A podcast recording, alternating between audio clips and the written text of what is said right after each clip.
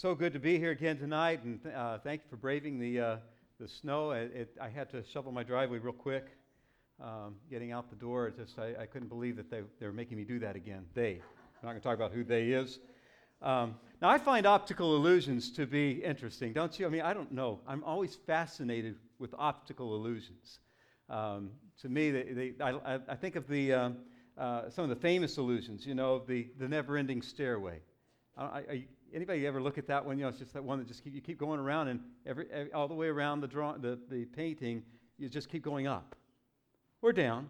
And, uh, uh, and, and I'm just like, that's such a, a weird thing. And, I'm, and my mind's always trying to figure that out. Now, how did they do that? Or the, uh, uh, the old, old or young woman, you know the one where if you look at it one way, it's an old lady, and if it's not, otherwise, a beautiful young lady. And uh, why do we use beautiful for young ladies and not so for older ladies? I don't know. That's another story. And then, um, and then there's the, uh, the, the, the, ones that you look at and they appear to be moving, and they're not. And that's just really weird to me. I keep looking at, no, you know, stay. You know, I want it to stop. Don't move. And, uh, and I try to adjust my eyes to make sure it doesn't do that, and, and it keeps on moving. And uh, I love optical illusions, I think they're interesting. Now, we often interpret what we see according to our expectations. Um, we run into a, a doctor, our doctor, at a fast food restaurant. We're like, no, that, that's not quite right. Um, or, or we, we run into our auto mechanic at a classical music concert. Say, wait a minute, is that, is that, you know, this is the guy that's wrestling with the wrenches. And, um, or we run into a friend from California in downtown Syracuse. And, and it takes us a while to figure out, well, I know that person. Where'd he come from? You know? Um, the tendency is to interpret faith issues by expectations, right?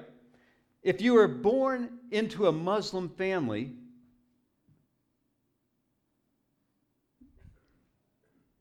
or Buddhist family, or even a Christian family, you tend to interpret uh, life and its core issues from that perspective. Now, that's kind of, you know, it's kind of scary for me to say that because you're like, oh, wait a minute now, there, there's truth and there's not truth. But that's what we expect.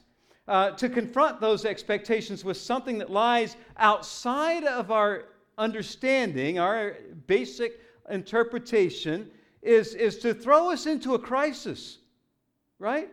Whether we're Christian, whether we're Buddhist, or whether we're Muslim, or whether we're something else, that throws us into a crisis. Say, oh no, that wasn't what I was expecting. Now, you might be a little nervous right now, and that's okay. I don't mind if you're a little nervous. Is this guy a heretic? Probably. No, he's not. In today's passage, the disciples' world has been rocked. You got to understand what was happening here in the book of Acts, and we're going to get there in just a moment. So go ahead and find Acts chapter 6 and 7. I, I have just a short passage to deal with today. It's 68 verses, okay? You laugh, but it's true. All right? So, it, and uh, Jesus did not set up an earthly kingdom as all it expected. Remember, all his disciples were like, they're ready. They're ready for the kingdom to be ushered in. Are we going to sit at your right hand, your left hand? All those good questions they're asking. And their world has been rocked. That was not what they were expecting. It's also not what the Jewish leaders were expecting. The Jewish, Jewish leaders are, are um, are facing some different kind of, kind of situation. Now, now, keep in mind, Stephen, now a follower of the risen Christ, Stephen, now a follower of, a risen, of the risen Christ, faces escalating attacks from the religious establishment. You know, so Stephen himself, one of the disciples, I mean, he was just a, a deacon, right? Uh, he, uh, we'll talk about that in a minute, but, but the, the, he's, he's facing uh, all these attacks from the relig- religious establishment. The Jewish leaders are experiencing increased activity of bull and boldness out of the Christians, the followers of Jesus. Tensions are rising. And their problem here, their problem, the teachings of Jesus and now his followers, they don't fit into their preconceived ideas of God's plan. Don't forget, the Jews were God's people, right? So this is not fitting their understanding. It's what they saw maybe was an optical illusion. Now let's see what happens. When we, we first meet Stephen, by the way, he is appointed as a servant, a servant to wait on tables in the church. I always find that to be amazing. They took the requirements to be a servant waiting on tables, included being full of the Holy Spirit and wisdom. So if you're going to seek out somebody to wait on tables, it better be somebody who is full of the Holy Spirit and wisdom. Now, you, first you think, oh, that's crazy, but then you start thinking about the tables. You know, maybe there is something to that. He, is, he this man, apparently is not just waiting on tables. He is not just waiting on tables, he is rocking the Jewish world with miraculous power and words of wisdom. This servant, chosen. By the way, that's the meaning of the word deacon, is servant. I'm just going to toss that out so you know it. Uh, I wish they would translate it instead of transliterating it, and then we wouldn't have so many problems with people seeking like status out of being a deacon. It's all about service. That's all the point. Let's go to, oh, excuse me, the, the spirit filled messenger, by the way, will enlighten the enemies of God's perfect plan by uncovering their link with the hypocrites of the, of the ages. It's kind of neat when you think about it how, how the Word of God begins to open things up. He will, he will call in the person, the spirit filled messenger, will call them to respond to God's perfect plan of redemption and forgiveness. And he will do it risking personal loss and even possibly death. Let's look at Stephen in chapter 6, beginning verse chapter uh, verse um, excuse me, verse 8 of chapter 6 of book of Acts. Verse 8 in the book, uh, book of Acts. Would you stand with me in honor of God's word as we read together? I'm just going to ask you to stand. I, I know that we don't always do that, but I just, when we're listening to what God has to say, sometimes it's helpful to show that level of respect to what He has to say to us. Wouldn't you stand in a courtroom when the judge walks in? All right, let's, let's, let's read this. And Stephen, full of grace and power, was performing great wonders and signs among the people. But some men from what was called the synagogue of the freedmen, including both Cyrenians and Alexandrians, and some from Cilicia and Asia, rose up and argued with Stephen. But they were unable, they were unable to cope with the wisdom and the spirit with which he was speaking. Then they secretly induced men to say, We have heard him speak blasphemous words against Moses and against God. And they stirred up the people, the elders, and the scribes, and they came up to him and dragged him away and brought him before the council. They put forward false witnesses who said, This man incessantly speaks against the holy place and the law. For we have heard him say that this Nazarene, Jesus, will destroy this place and alter the customs which Moses handed down to us. And fixing their, their gaze on him, all who were sitting in the council saw his face like the face of an angel. Let's pray together. Father, we bow before you. We know that your word is truth. And Lord, we know that you have a plan. And sometimes uh, it's hard for us to see because we're looking at things from our perspective instead of yours. Lord, help us to see your truth that you've revealed to us in your word and help us respond accordingly. In Jesus' name. Amen. You may be seated. By the way, if you're wondering, that was the New American Standard Version. So I, just so you, you kind of like, I know everybody around here like that, you know, that other version likes to read it, and I just want to be sure that we're, you're okay with that. Uh, not sure that you're okay that you understand it, okay? Seeing with religious eyes turns people into enemies of God's plan. Now, what, what did I just say? Seeing with religious eyes turns us into enemies of God's plan. You might think that we'd be here talking about being religious. Well, I'm going to say religion gets you into trouble. The people confronting Stephen in this passage are Jews, and they have a history of being thrust out of their homeland. These are people who have been out in the dispersion. They've, been, they've come back into Jerusalem, into Israel, in order to, to return Um, they, however, they, they have a, they, they've, they've been there for a while now, and they've set up these things called synagogues to worship in. They've kind of gathered around synagogues so that it relates to their own cultural experience. Now, we know that the Jews were supposed to worship in the temple, but now, even in Jerusalem, we have, they had synagogues that were set up for worship purposes and for study and for learning. And this fit their cultural environment because that's what they were used to when they were in the dispersion. You had synagogues everywhere. So, this is the kind of place they're, they're, uh, they're at. Uh, you know, one of the characteristics of these uh, individuals might at first surprise you. Their, their history of being scattered among the nations did not broaden their perspective but rather narrowed it into almost a fundamentalist, uh, nationalistic kind of a, a perspective. Now, you first think, well, that seems kind of weird since they've had the cosmopolitan experience of the rest of the world. But, I, but I've seen this myself. When, when uh, people are, are of, of other nations land in a foreign land, that they tend to hold on tighter to their cultural beliefs than before. Just go to Brighton Beach area of New York City, and you'll see that among the Russian, uh, the Russian peoples in that area. They actually, you talk to any Russian from Russia who comes over and sees them, says, boy, these people are behind. You know, but they're still living the same way they were living uh, 50 or 100 years ago in Russia. They're living now, today, in the same manner. But in Russia, they've moved forward. They've joined at least the 20th century. I'm not sure the 21st, but they're getting there. All right? So there's, a, there's, a, there's that tendency to hold on to what life was like and what your, what your system was. This is the kind of people Stephen is running into. Um, I, th- these men could not handle the wisdom and effect of the Holy Spirit's activity in Stephen's life. Uh, they, they couldn't deal with him on the basis of his actual teachings. Uh, therefore, what do we do when we can't handle somebody's argument? Well, they stooped to false arguments, false accusations. And so they began to say, hey, you know, this, these guys, uh, this guy here, he's, he's telling people to turn away and destroy what God, what God has done, our great nation. And uh, they, they, they were not entirely unfounded, by the way. They were slanted to point out two areas of concern. Now, keep in mind, they're using the same arguments. Think about it. Same arguments that were used against Jesus, right? Do you remember reading that in the Gospels?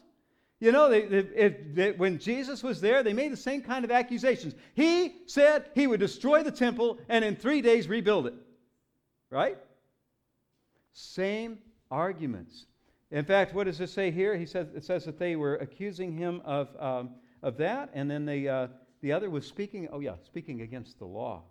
So the two things we need to look at as the law of Moses, specifically against Moses.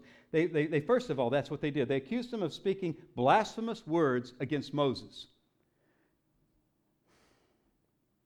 Now, the Jews would definitely consider this attack, an attack against the law.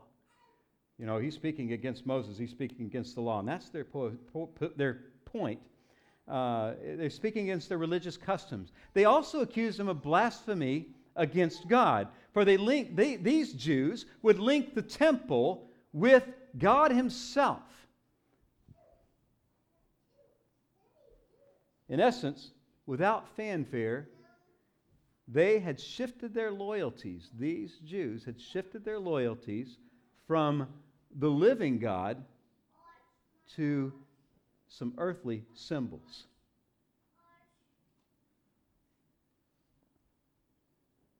We could run that risk ourselves, couldn't we? We could take earthly symbols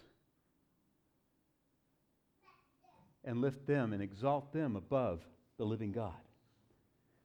We could lift earthly ideas above the person of Jesus Christ. So we need to be careful about that. These distortions are not new to the Jews, and as, as we will see later, uh, they're not even unusual to people uh, you talk to. People make these distortions all the time. Or maybe you have actually made these distortions and captured something of this earth instead of something that is truly heavenly. However, Stephen is more than up to the challenge. And I, I love this passage. I love Stephen. Uh, he's a great person in the scriptures. In verse 15, look what he says. In verse 15, it says, And fixing their gaze on him, all who were sitting in the council saw his face like the face of an angel.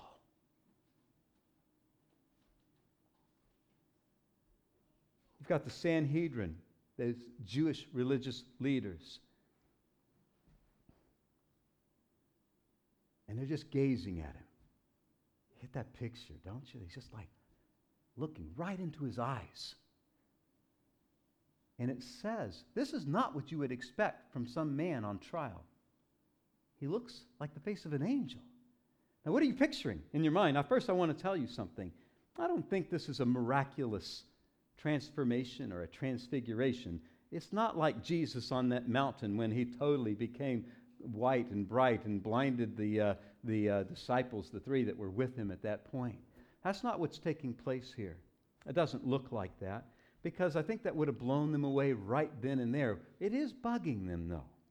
More likely, they see Stephen's excitement and confidence to address this antagonistic body with the evidence he possesses.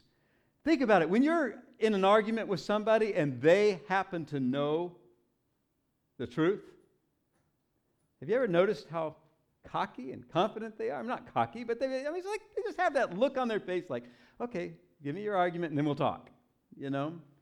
And, uh, and they just seem, they're like chomping at the bits to talk to you about it. But they're waiting you to take your turn because if they get to go last, they know they're going to settle the whole issue. I believe that's what Stephen is doing right now. I think he's just bright. He's cheerful. He's excited about this opportunity to show them the truth and give them that evidence. Now, this is going to be the fastest that you have ever gone through chapter 7, okay, of the book of Acts. I just want you to understand that um, because either that or we're going to be here all night.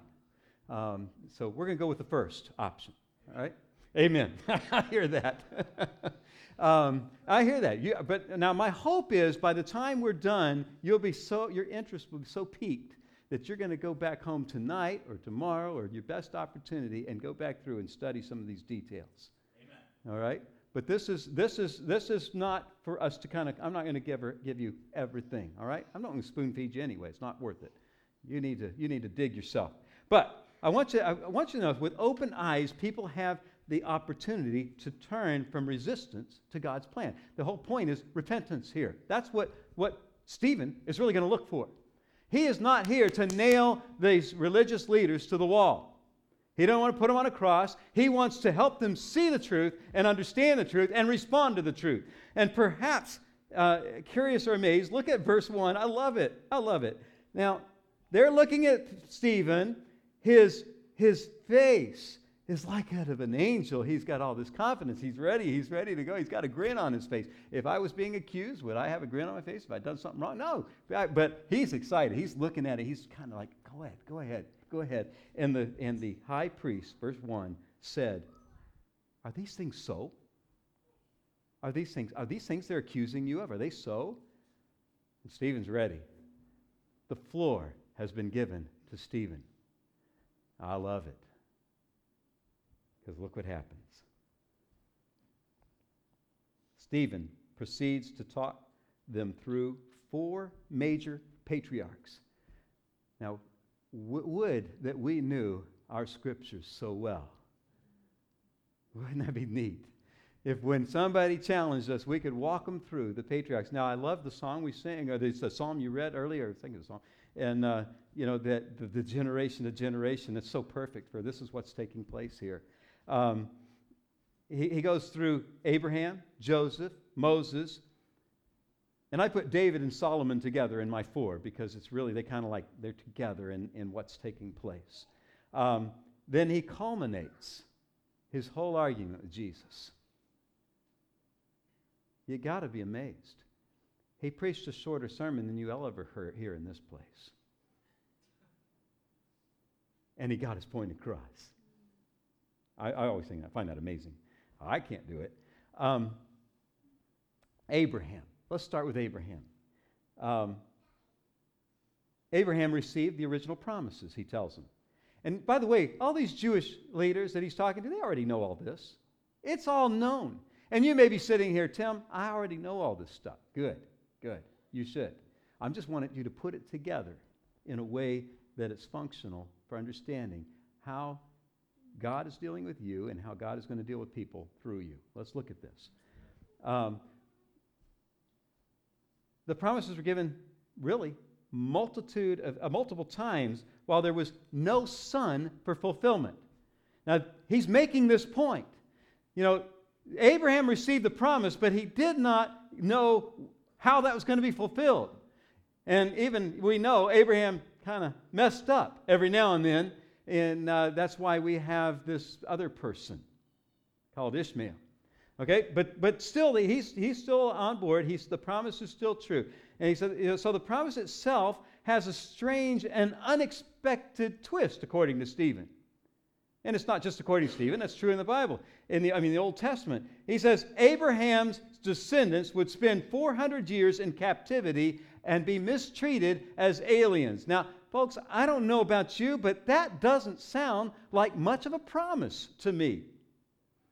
It's like, okay, this is cool. I'm going to make a nation out of you. And by the way, you're going to be slaves for 400 years. Could we kind of like just maybe just have a few people and no slaves?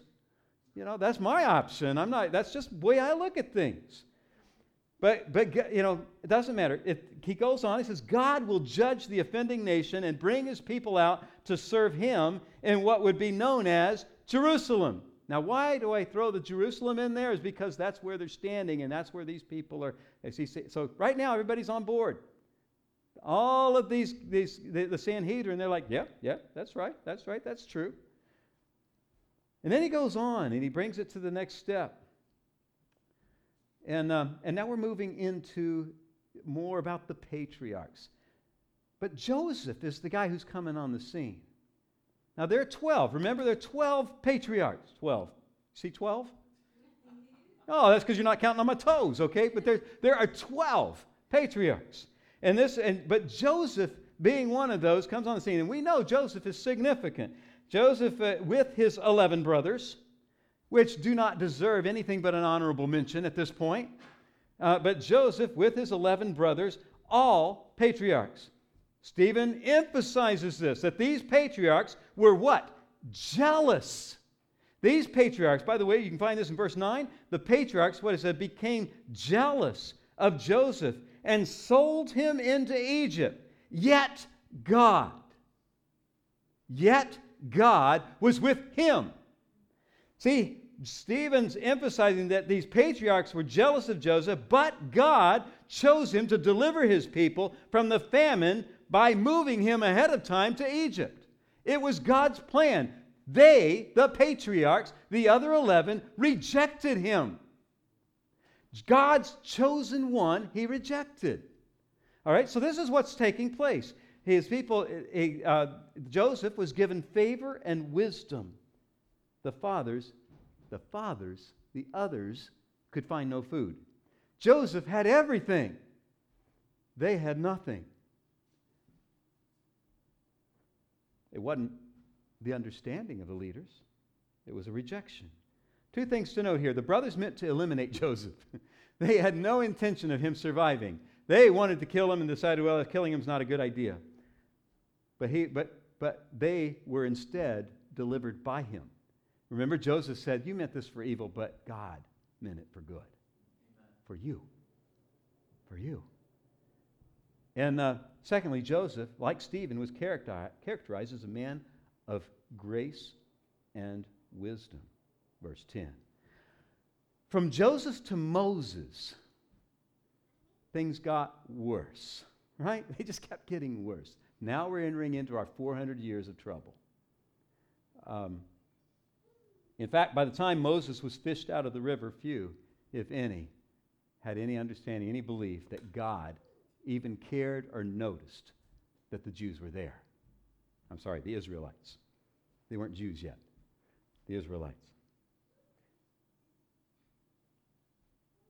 It seems that they too had forgotten God.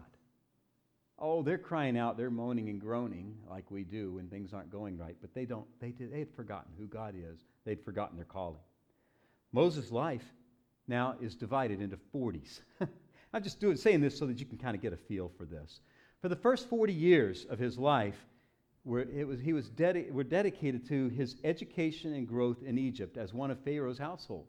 40 years. I've, I've told Mike this. It just bugs me sometimes. I think I told you as well, didn't I? It just bugs me. All those years before God does something. you know, I'm just the most impatient person. We are, aren't we? We're all impatient people. 40 years he had to wait. And so 40 years, first 40 years, he's learning, he's growing, he's getting all this education. The second 40 years, he spends on the backside of the wilderness. Oh, now that's better. 40 more years learning to patiently raise sheep and survive in the desert. And then the final 40 years here are mentioned as evidence that the Hebrews had a tendency to turn away from God at the slightest sign of trouble. they were going to go in, promised land. Send out the 12 spies, they come back. You know the song 10 were bad, 2 were good. Well, 10 were bad, 2 were good. You know, anyway, something like that. I can't ever do it right because my, that's why I never work with children. You know, it's just like I can't do the songs. Uh,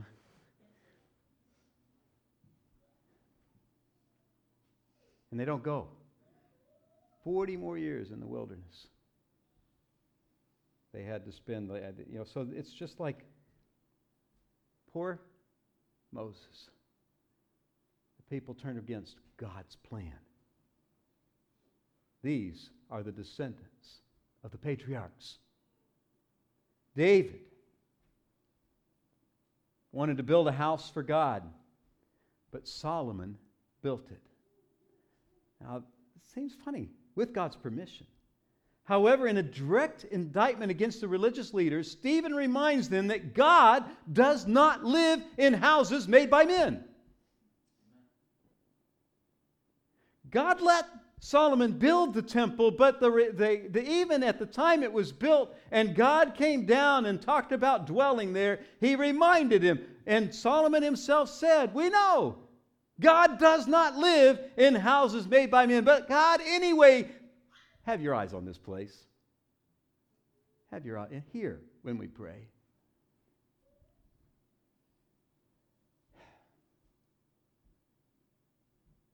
And this is a direct indictment against the, the Sanhedrin and the Jewish leaders of this day.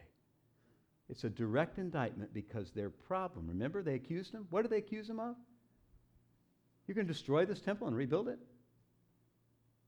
You're going to hit the law of Moses? The author of the law, basically the writer of the law, is Moses? No. It isn't Moses, and it isn't the temple. It's the eternal God that cannot be put into a house or let me be very cautious in saying this, or into a book.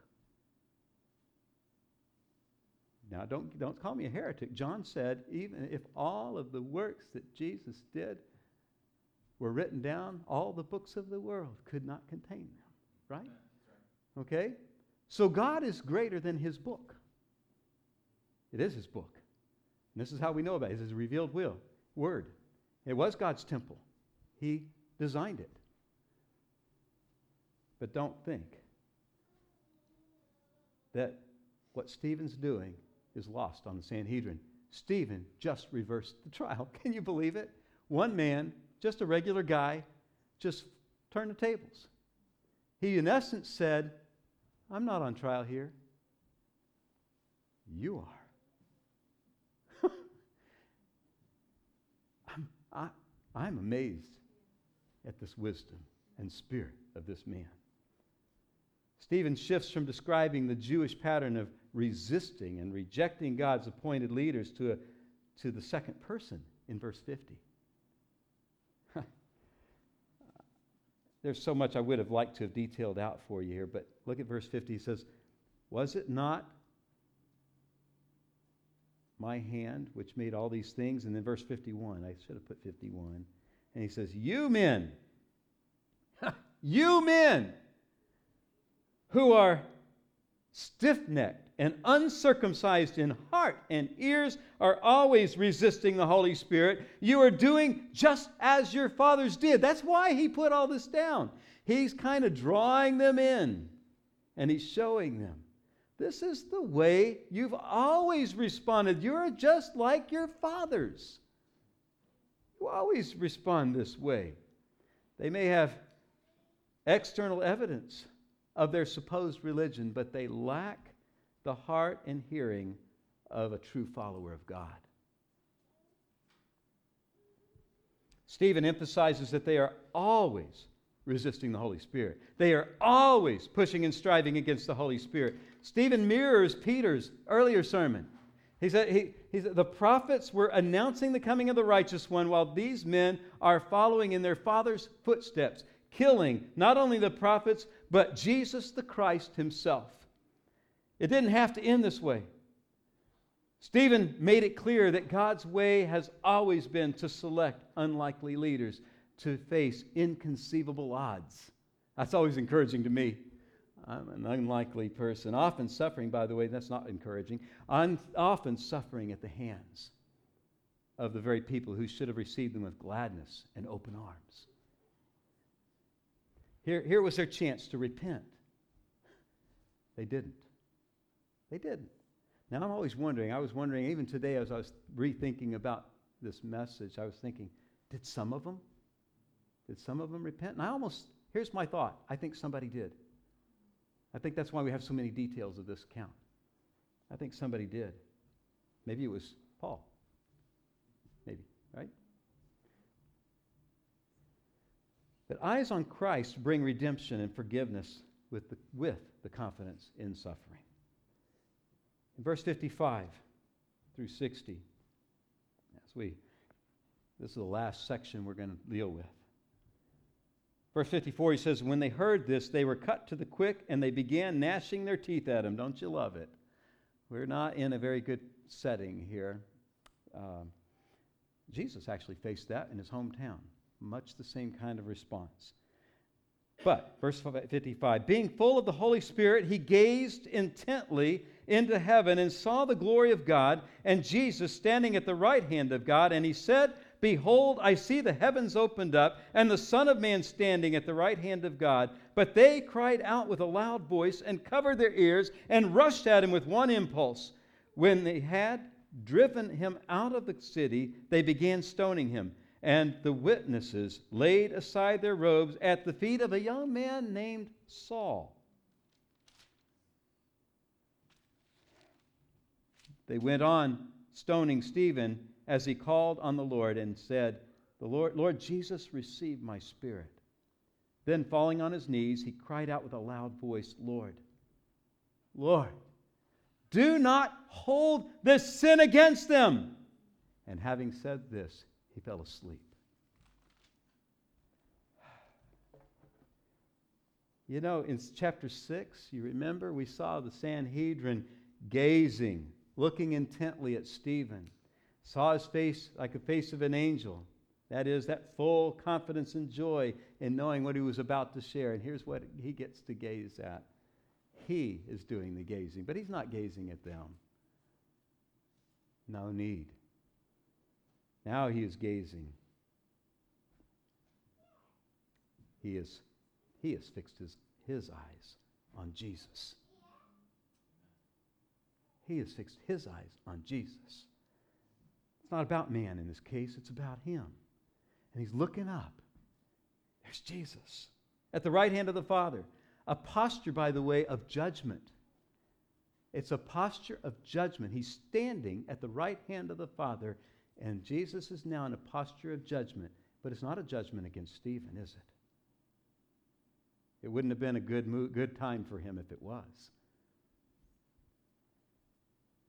And he's not judged. For in John 3, we are told that he who believes in him is not judged. Period. He who believes in him is not judged. And it goes on to say, and he who does not believe has been judged already. Who didn't believe? The Sanhedrin. They did not believe.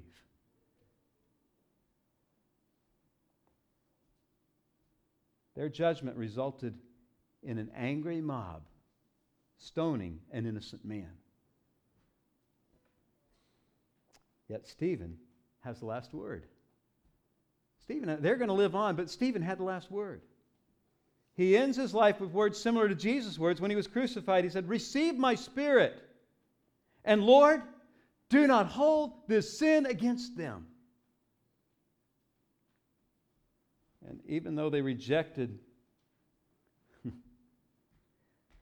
even though they rejected to the point of an illegal trial and an execution, Stephen holds out the hope for their repentance and forgiveness. I can't help but marvel at the love that God put in Stephen for these men. And I have to believe, well, first of all, I believe this is true power. You know, we talk about being filled with power from the Holy Spirit. This is true power.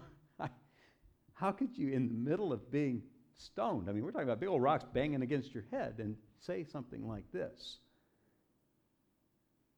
It's true power, it's true love, it's true grace. this is the plan of God. This is the plan of God. You may be here, by the way, have a form of religion. I don't know where. I, some of you, I don't know your backgrounds. Most of you, I do know something about you. That's scary. You should not like that. But, uh,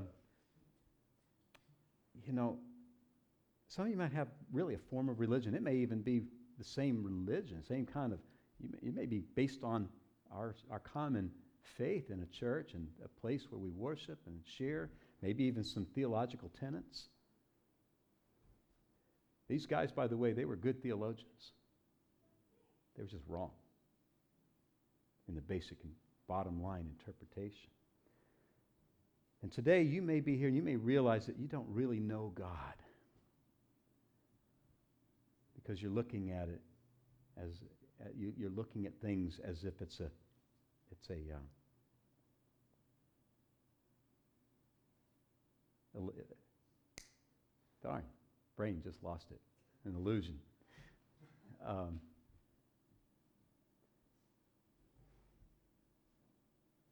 I want to encourage you today not to respond like the Sanhedrin. Walk away just saying, I got preconceived ideas and it's not about grace like that. I've got to earn some, my, some my way to get there. I want you to get rid of the preconceived ideas that says that makes you reject all that Jesus did for you and try to somehow come around yourself. I want you to get rid of your preconceived ideas and reject symbols. I don't say reject the Lord's table, but don't believe that that is going to save you. Amen. That is a symbol that you are saved. Big difference. Big difference. Um,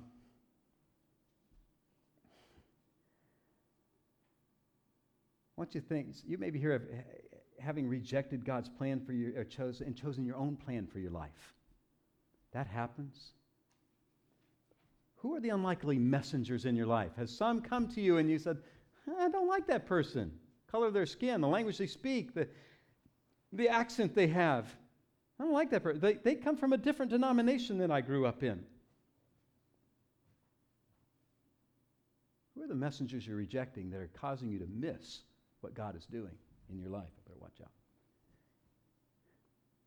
You may prefer things of your own creation to God's provision in Christ. That's easy to do. Like my job, I do good works, I help people, I give to the poor, whatever it is. Good things. But do you really, is it really good? Buildings, you know, we don't have to worry too much about buildings because we don't have one. But we do tend to put faith in buildings, nice, comfortable seating, other things like that that say this is our creation. But are we really resting on Christ? And finally, some of you may need to just take a bold step and witness. You know, you have the same Holy Spirit as Stephen, by the way. You're a follower of Christ, you do. You have the same grace and you can exercise the same wisdom. Stephen was just a normal guy that was chosen to wait on tables. Are you any worse off? Let's pray. Father, I want to pray for those who are here tonight. Lord, just pray that we would um, respond to your word, respond to the truth here, respond and be more like Stephen than, by, than the, the uh, Sanhedrin. Lord, we ask that you yourself would be Lord of our lives. And Father, I pray if there's anyone here that needs to respond to you in that regard, to give their life to you, to turn themselves over and accept the grace, the gift that only you can provide. I just pray that tonight they will understand and make that decision. Just pray these things in Jesus' name.